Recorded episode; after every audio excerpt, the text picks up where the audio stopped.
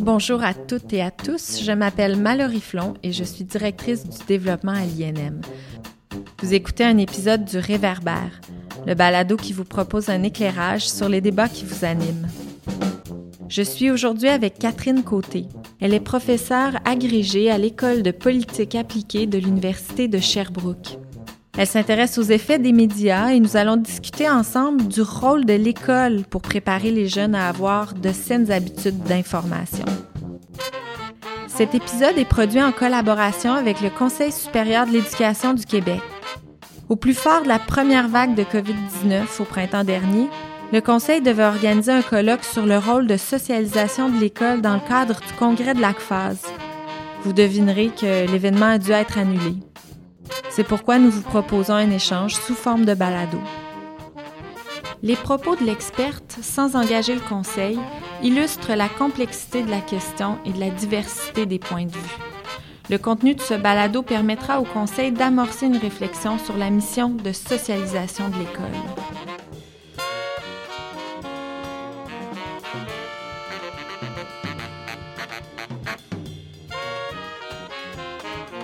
Catherine Côté, bonjour. Merci d'avoir accepté notre invitation.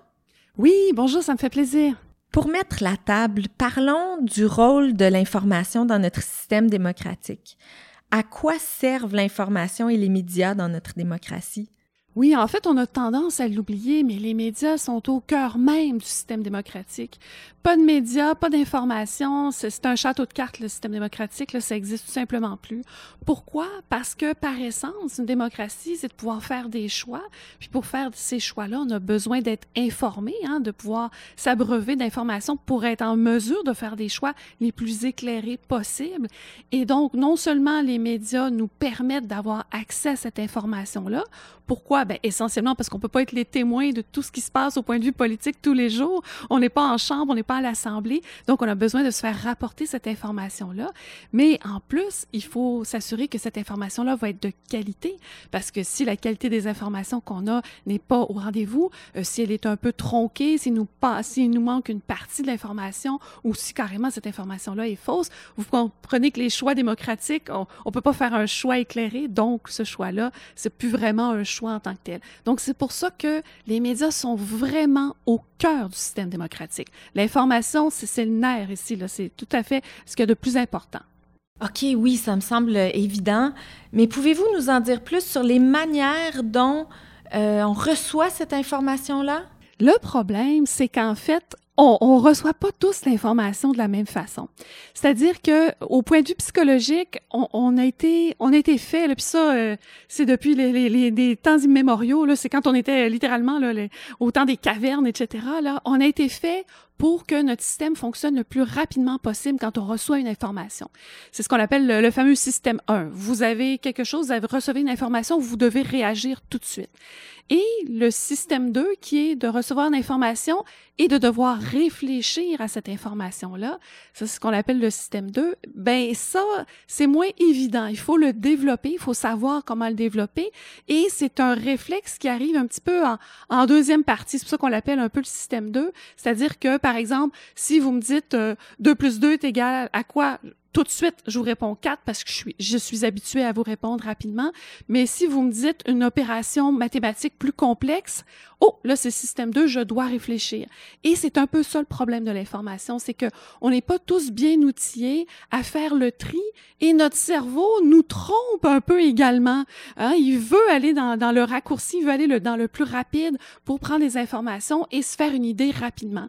C'est pas une paresse et c'est pas du tout lié à l'intelligence des personnes, c'est vraiment lié au fait que pour survivre, notre cerveau a été fait comme ça. Donc, c'est vraiment tout un processus, tout un apprentissage à faire et un apprentissage qui dure toute notre vie. Donc, oui, ça se fait chez les enfants et c'est possible le plus, le plus rapidement possible, mais ça se fait aussi chez les adultes d'être capable non seulement de bien recevoir l'information, mais d'être en mesure de trier cette information-là. Ça va nous amener à parler du rôle de l'école pour développer ce système 2, comme vous l'appelez. Avant qu'on aborde plus spécifiquement le rôle de l'école, comment en êtes-vous venu, vous, plus personnellement, à vous intéresser à cette relation entre médias et politique, mais aussi aux questions de propagande, je crois?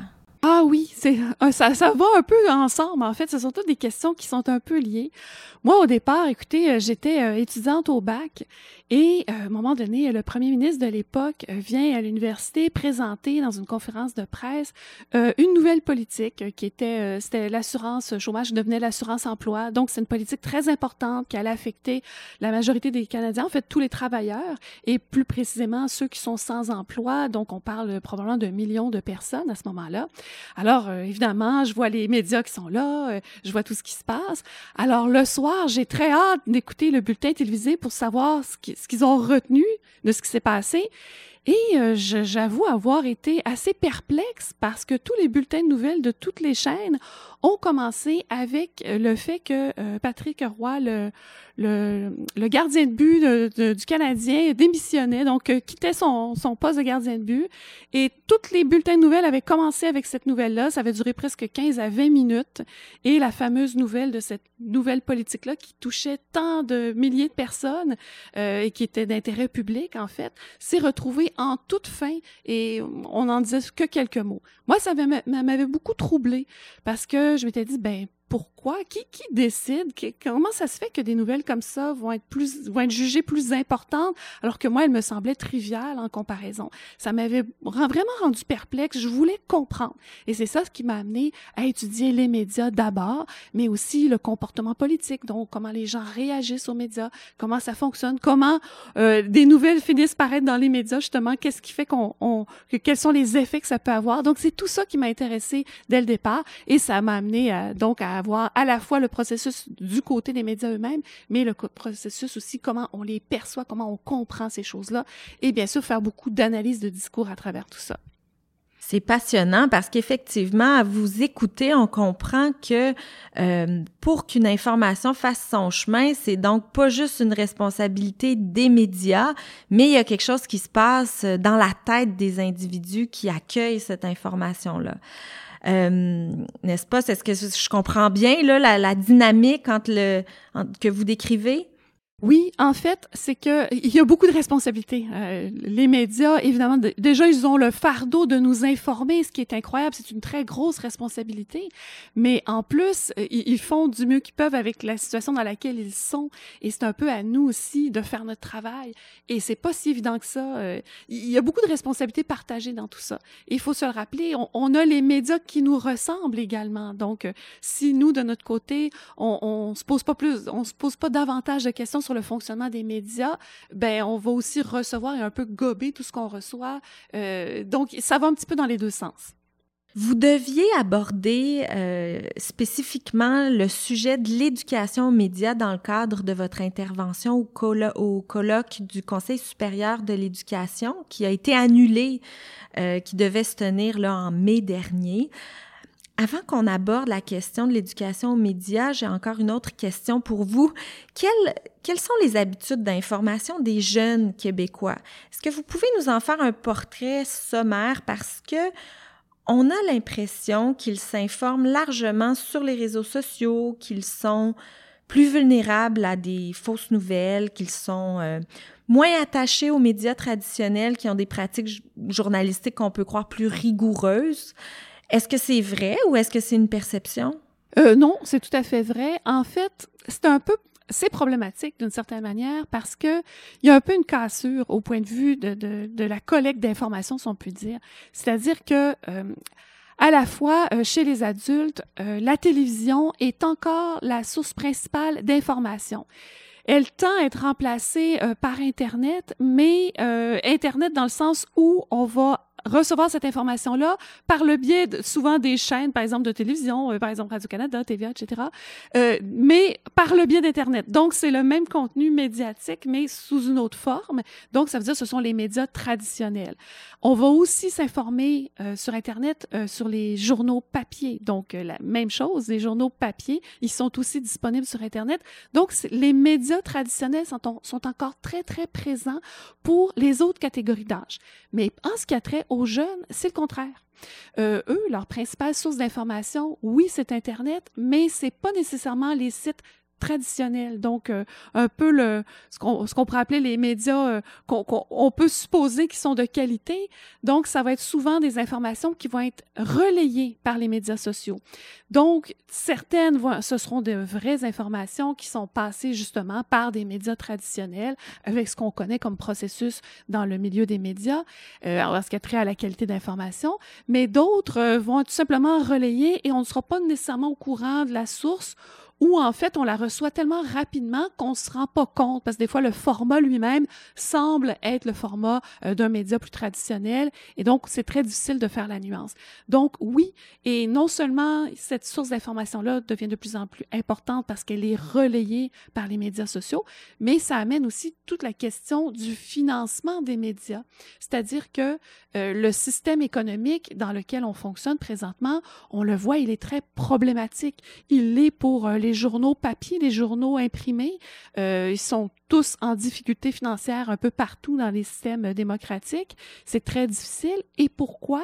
Parce que même s'ils passent par Internet et donc même si leur contenu, un peu comme la presse, est maintenant seulement euh, sur Internet, c'est très difficile euh, d'avoir les publicitaires donc euh, qui vont payer pour euh, le contenu. En fait, ils payent pas pour le contenu, ils payent pour le lectorat en fait.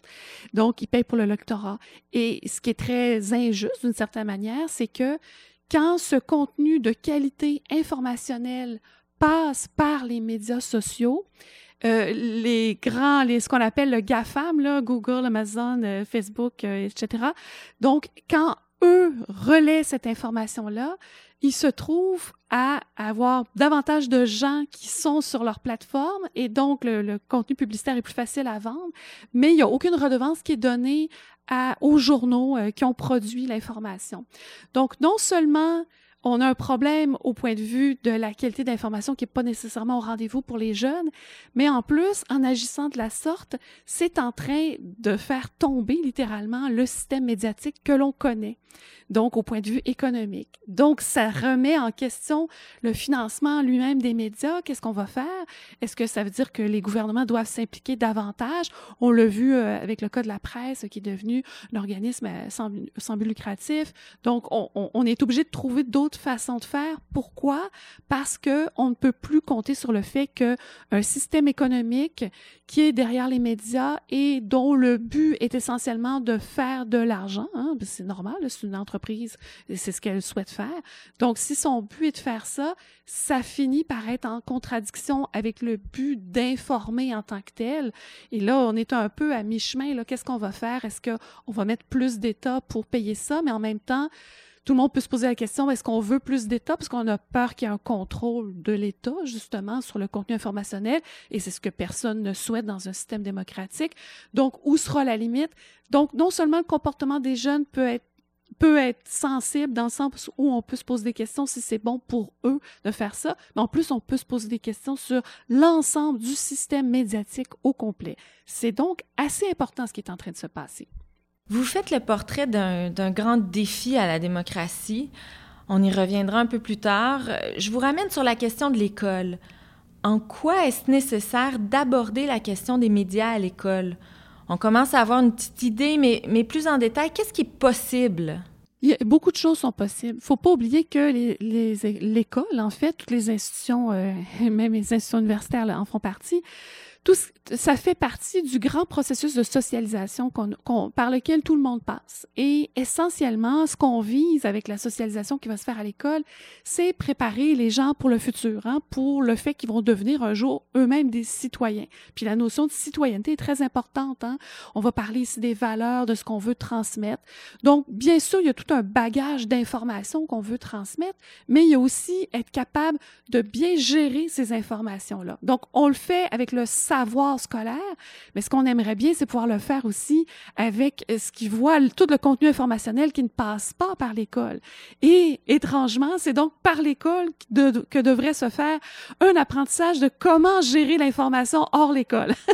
donc c'est assez particulier, c'est une drôle de situation, mais c'est ça. Donc il faut donner les outils euh, aux jeunes pour pouvoir être en mesure de faire, d'avoir un bon jugement, de comprendre, ben ça c'est une information euh, à laquelle on peut faire confiance et surtout de, de savoir que soi-même, il faut, faut se méfier de soi-même, donc par rapport aux informations qu'on reçoit.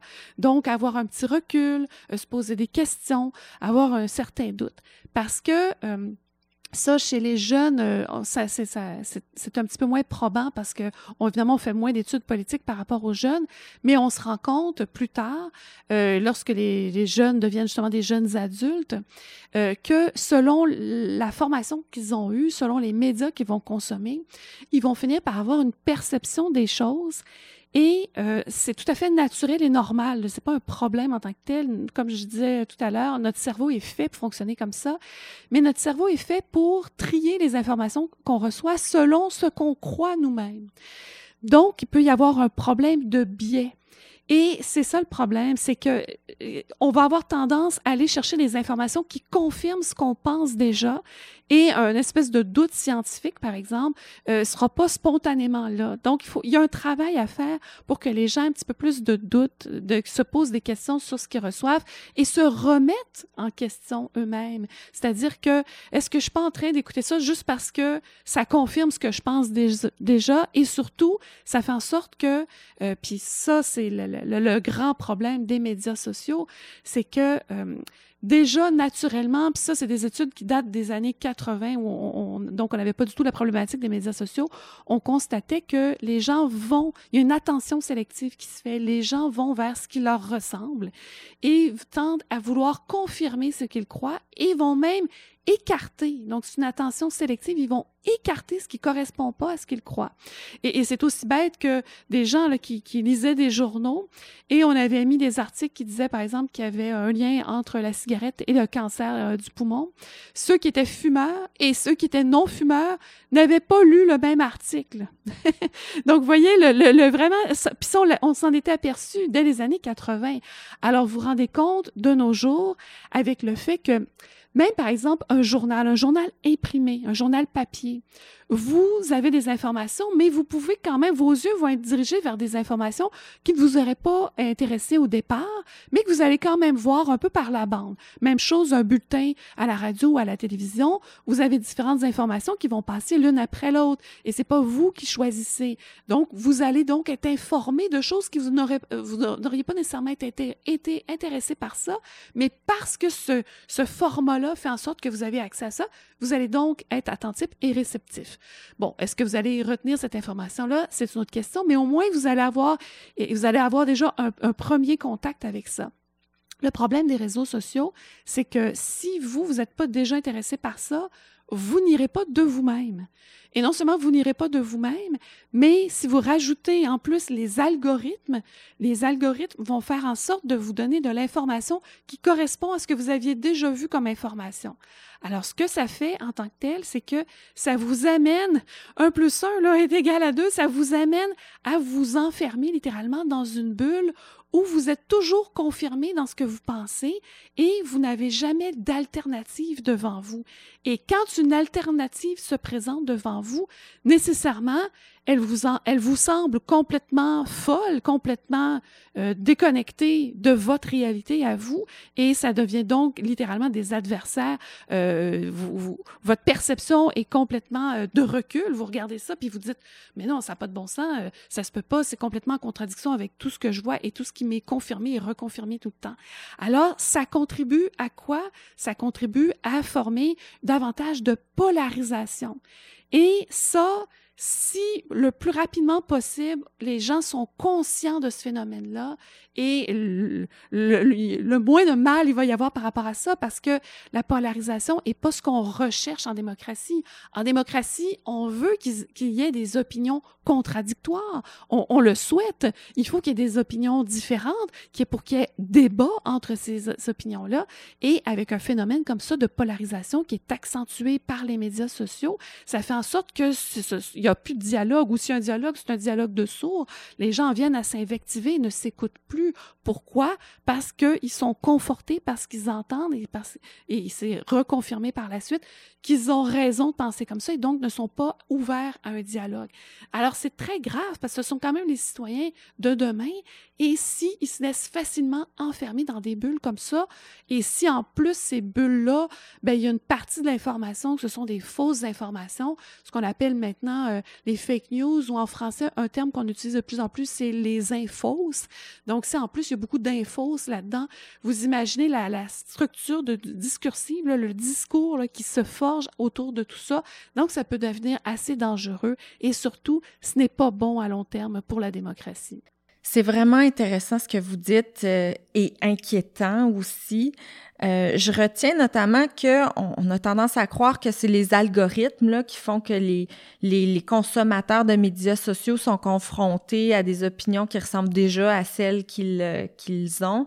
Mais là, je comprends qu'il y a aussi ce processus un peu naturel, peut-être inné, de d'écarter parfois de l'information euh, qui nous intéresse moins. Donc ça ça vient vraiment appuyer l'idée de l'importance du rôle de socialisation euh, de l'école puis d'éducation aux médias euh, à votre avis, est-ce qu'au Québec actuellement, on en fait assez en matière d'éducation aux médias? Puis j'ajouterais, parce que c'est assez récent, finalement, qu'on constate l'importance des, médias sociaux, des réseaux sociaux dans les pratiques euh, d'information des jeunes. Est-ce que l'école, elle s'est déjà adaptée à ça ou pas tellement? Pas tant que ça. C'est parce que c'est pas seulement de faire, euh, d'informer les gens que justement les médias, faites attention à ce que vous, vous, écoutez, vous regardez, etc. Parce qu'il peut y avoir des infos. Ça, les écoles déjà sont là-dedans. Ok, donc il y a déjà une petite partie qui est faite. Mais c'est plus profond, c'est-à-dire que c'est la démocratie elle-même, c'est le fonctionnement de la démocratie qu'il faut rappeler et surtout euh, le rapport à une certaine euh, base de connaissances scientifiques. Euh, si, par exemple, on explique que les médias, bon, faites attention, il faut avoir des fausses informations, etc. Oui. Si vous ramenez ça en expliquant, oui, par des fausses informations, il y a certaines informations qui sont des informations scientifiques. Les scientifiques eux-mêmes ne sont pas toujours d'accord, en effet, mais s'il y en a plusieurs qui semblent s'entendre et qui ont une espèce de consensus sur certains aspects, ça veut dire que c'est probablement fiable. Donc, d'essayer de, de mettre les scientifiques les uns contre les autres, euh, ça, peut être un, un problème, mais il faut quand même rappeler au, dès, le, dès le, plus jeune âge, dès qu'on commence à parler de science avec eux, l'importance de ça, que justement c'est un savoir de plusieurs chercheurs un peu partout qui se corroborent les uns les autres et c'est comme ça que se fait le savoir scientifique, d'une part, et d'autre part, qu'il y a toutes sortes de décisions politiques qui vont se faire. Certaines vont être basées sur des données scientifiques, mais d'autres sont basées sur des valeurs.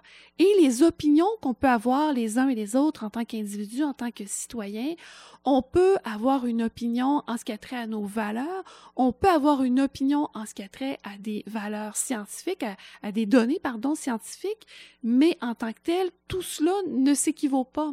Autrement dit, vous pouvez pas décider que vous, vous comprenez toute la problématique du cancer, par exemple. Euh, fort probablement, par contre, si vous informez et que vous avez des conseils de médecins qui vous parlent de cancer, sont spécialisés là-dedans, euh, qui sont votre médecin traitant, etc., vous allez avoir des informations probable. Si vous allez piger de l'information de gens qui rapportent des études, mais on ne sait pas nécessairement d'où viennent ces informations-là, même si vous, au niveau de vos valeurs, vous pouvez avoir des jugements, ce jugement-là sur la qualité scientifique de l'information que vous recevez, oh, faut prendre un petit recul, réfléchir à tout ça. Et c'est à cette situation-là que l'école doit permettre en fait d'éveiller euh, les, enfants hein, parce qu'ils sont très jeunes. Donc les enfants cette situation là pour plus tard être capables de faire les choix qu'ils auront à faire euh, quand ils seront citoyens. Et c'est pas facile on ne peut pas accuser l'école de ne pas faire des efforts, ils en font beaucoup présentement, mais ce n'est pas évident.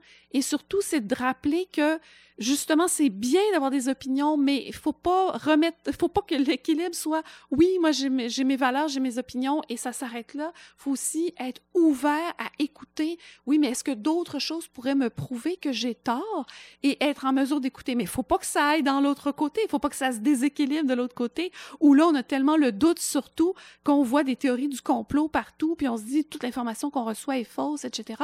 Donc, c'est de rétablir cet équilibre-là qui est très difficile à faire et malheureusement, ça, c'est à l'école que ça appartient. Pourquoi?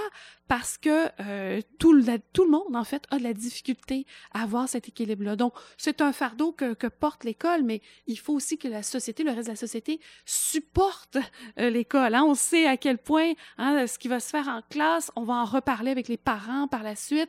Les enfants vont se poser des questions, vont, vont poser des questions aux parents, etc. Donc, c'est un processus qui doit se faire aussi au sein de la société. Il faut que la société appuie cette façon de faire-là dans les écoles. Donc, oui, les écoles en font présentement est-ce qu'ils en font assez? Euh, bien sûr, ils en font assez avec les, informations qu'ils ont présentement, mais avec ce qu'on constate présentement, et c'est un peu le problème aussi, c'est que tout ce qui se fait sur la socialisation des enfants à travers les médias, je parle pas de l'école, mais tout ce qui se fait à travers les médias, surtout les médias sociaux, la recherche est encore, euh, c'est relativement récent, on peut pas étudier sur de longues années ce qui s'est passé, donc ce que les jeunes ont vécu à ce qu'ils deviennent adultes, hein, c'est trop récent donc, il faut, euh, au fur et à mesure qu'on abreuve au point de vue scientifique cette école-là pour qu'elle soit à jour dans ces données-là. Et c'est évidemment pas facile. Est-ce que c'est le rôle de, de l'école d'en faire plus de socialisation sur ces phénomènes-là? Oui, tout à fait. Mais c'est aussi à nous de les aider, d'avoir les outils nécessaires pour le faire. Et ça, c'est loin d'être évident. On assiste à une hausse de popularité des théories de la conspiration en lien avec la pandémie de COVID-19. Jusqu'à quel point la normalisation de ces discours dans l'espace public peut influencer la population et particulièrement les jeunes? C'est, en fait, c'est très troublant, mais c'est lié à un phénomène qui date, qu'on a constaté en, fait à partir des années 60. C'est-à-dire que on appelle ça la baisse de la déférence. La déférence, non pas la différence, mais bien la déférence, c'est le rapport qu'on a avec toutes les formes d'autorité. Donc les institutions, l'école, les médias font partie, les scientifiques, etc. Donc, ça fait en sorte que les gens ont de moins en moins confiance en, en, toutes ces formes d'institutions-là. À tort ou à raison, là n'est pas la question, mais ça fait en sorte que euh, les gens se mettent à douter de tout et même à ce qui est scientifique et même à ce qui leur est présenté par les médias. On le voit même dans les index de profession euh, des, des de Léger euh, le fait à chaque année. Donc les politiciens sont rendus tout en bas, mais les scientifiques ont baissé. dans le milieu de l'enseignement, ça a baissé. Les médias sont rendus à peu près au milieu. Donc on fait de moins en moins confiance. Et ça, cette confiance-là, un coup qu'elle est perdue, elle est très difficile à reprendre. Et malheureusement, ce qu'on retrouve beaucoup sur Internet, c'est beaucoup de théories du complot, théories de la conspiration. Ça a toujours existé, mais le fait qu'on y ait accès facilement sur Internet et le fait que quand on commence à entrer là-dedans, on est un peu comme aspiré parce que avec les algorithmes, etc., on finit par être lié de plus en plus et une nouvelle en amène une autre et ça arrive dans toutes sortes de directions et on en vient à douter de tout. Et ça, quand vous doutez de tout, vous en venez à douter aussi de ceux qui vous gouvernent, de, tout le système autour de vous, de la qualité de, de, de la santé, donc du système de santé, d'absolument tout. Alors, ce qui se passe présentement n'est pas étonnant. Est-ce que c'est déplorable? Oui, mais ce n'est pas étonnant. Ça appelait un peu à ça. Donc, ce, la théorie du complot, ça a toujours existé mais le fait que les médias sociaux soient un véhicule formidable pour ce type-là euh, de, de, théorie de complot, c'est incroyable. Ça fait, c'est un effet décuplateur. Donc, c'est très dangereux pour ce qui se passe présentement parce que c'est un petit peu incontrôlable. Un coup qu'une personne est aspirée par ça, puis je l'expliquais tout à l'heure avec mon système de bulles. Donc, un coup qu'on est dans une bulle, tout ce qu'on voit autour de nous tend à nous confirmer qu'on a raison de le croire et que toute personne qui essaie de nous faire comprendre que ce qu'on croit est faux, on l'assimile tout de suite à quelqu'un qui est complètement opposé, adversaire et non pas quelqu'un de posé, de réfléchi avec qui on peut dialoguer. Donc, il y a vraiment une coupure qui se fait et, et c'est une polarisation encore plus extrême que ce qu'on peut voir dans la société euh, régulière. Donc, c'est encore plus grave parce que là, évidemment, ces gens-là se mettent à ne plus croire en rien aux institutions. Ça veut dire que littéralement, ça peut s'en aller vers des situations de, de guerre civile, etc. Donc, c'est très inquiétant, à mon avis, ce qui est en train de se passer présentement. Oui, c'est une vraie menace euh, pour euh, la participation citoyenne, en tout cas. Maintenant, on traverse une crise de santé publique. Ça nous rappelle l'importance de bien nous informer. C'est même une situation où la, la circulation rapide d'une information juste peut carrément sauver des vies. Est-ce que c'est un terrain glissant de dire aux jeunes comment ils devraient s'informer, quelles sources d'informations privilégiées au détriment d'autres, par exemple? Je vous amène peut-être sur un terrain de la pédagogie, là. Je ne sais pas ce que vous pouvez nous dire par rapport à ça. C'est sûr que c'est plus facile de le faire avec les plus jeunes, donc au niveau primaire. Mais au niveau secondaire, c'est déjà, surtout les dernières années du secondaire, c'est presque ridicule d'essayer de, le faire parce que c'est peine perdue. Euh, d'essayer de dire, bon, ben non, euh, là, dorénavant, t'écouteras pas telle chose, tu vas écouter telle chose, c'est punitif, ça, ça, ça fait aucun sens. Donc, plus c'est jeune, mieux c'est. Pourquoi? Parce qu'il y a une ouverture encore qui se fait. Donc, il n'y a pas d'enfermement dans, un, dans une routine, un comportement, et surtout pas une bulle, donc, qui est fait à ce moment-là. Bien sûr, ça ne veut pas dire que c'est complètement peine perdue.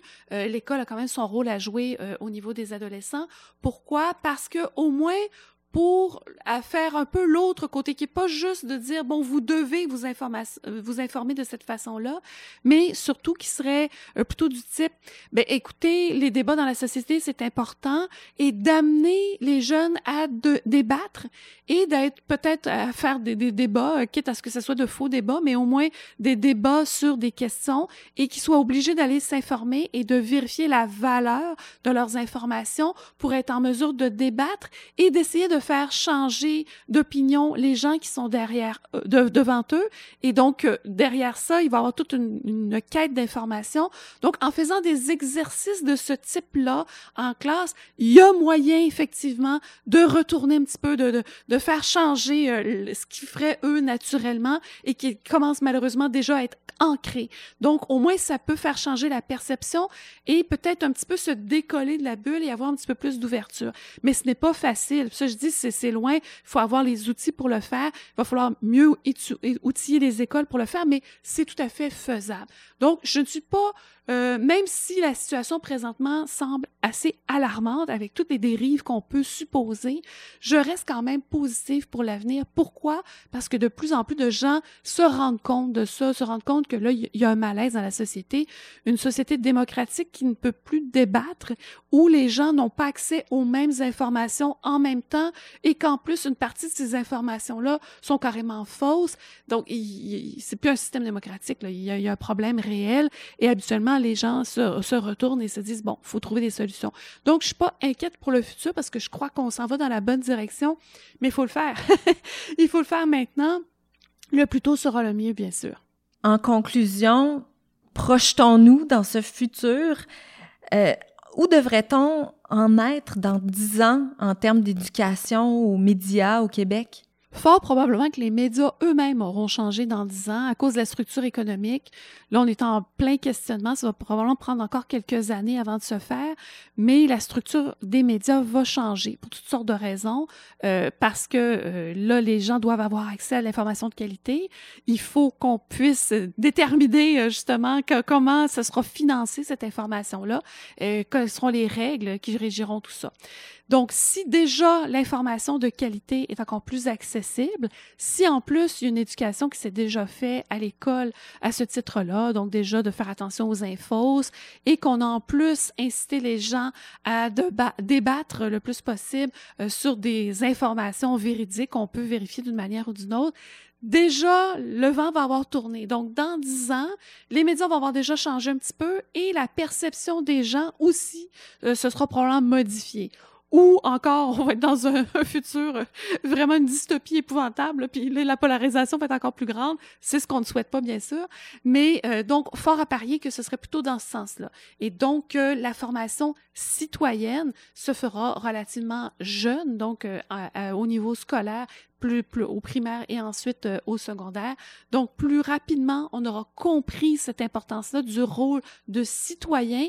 Plus rapidement, ce rapport aux médias-là sera déjà beaucoup plus sain et beaucoup plus facile à gérer, quelle que soit la qualité des médias dans dix ans. Catherine Côté, merci d'avoir pris le temps de discuter avec nous aujourd'hui. Oui, ça m'a fait plaisir.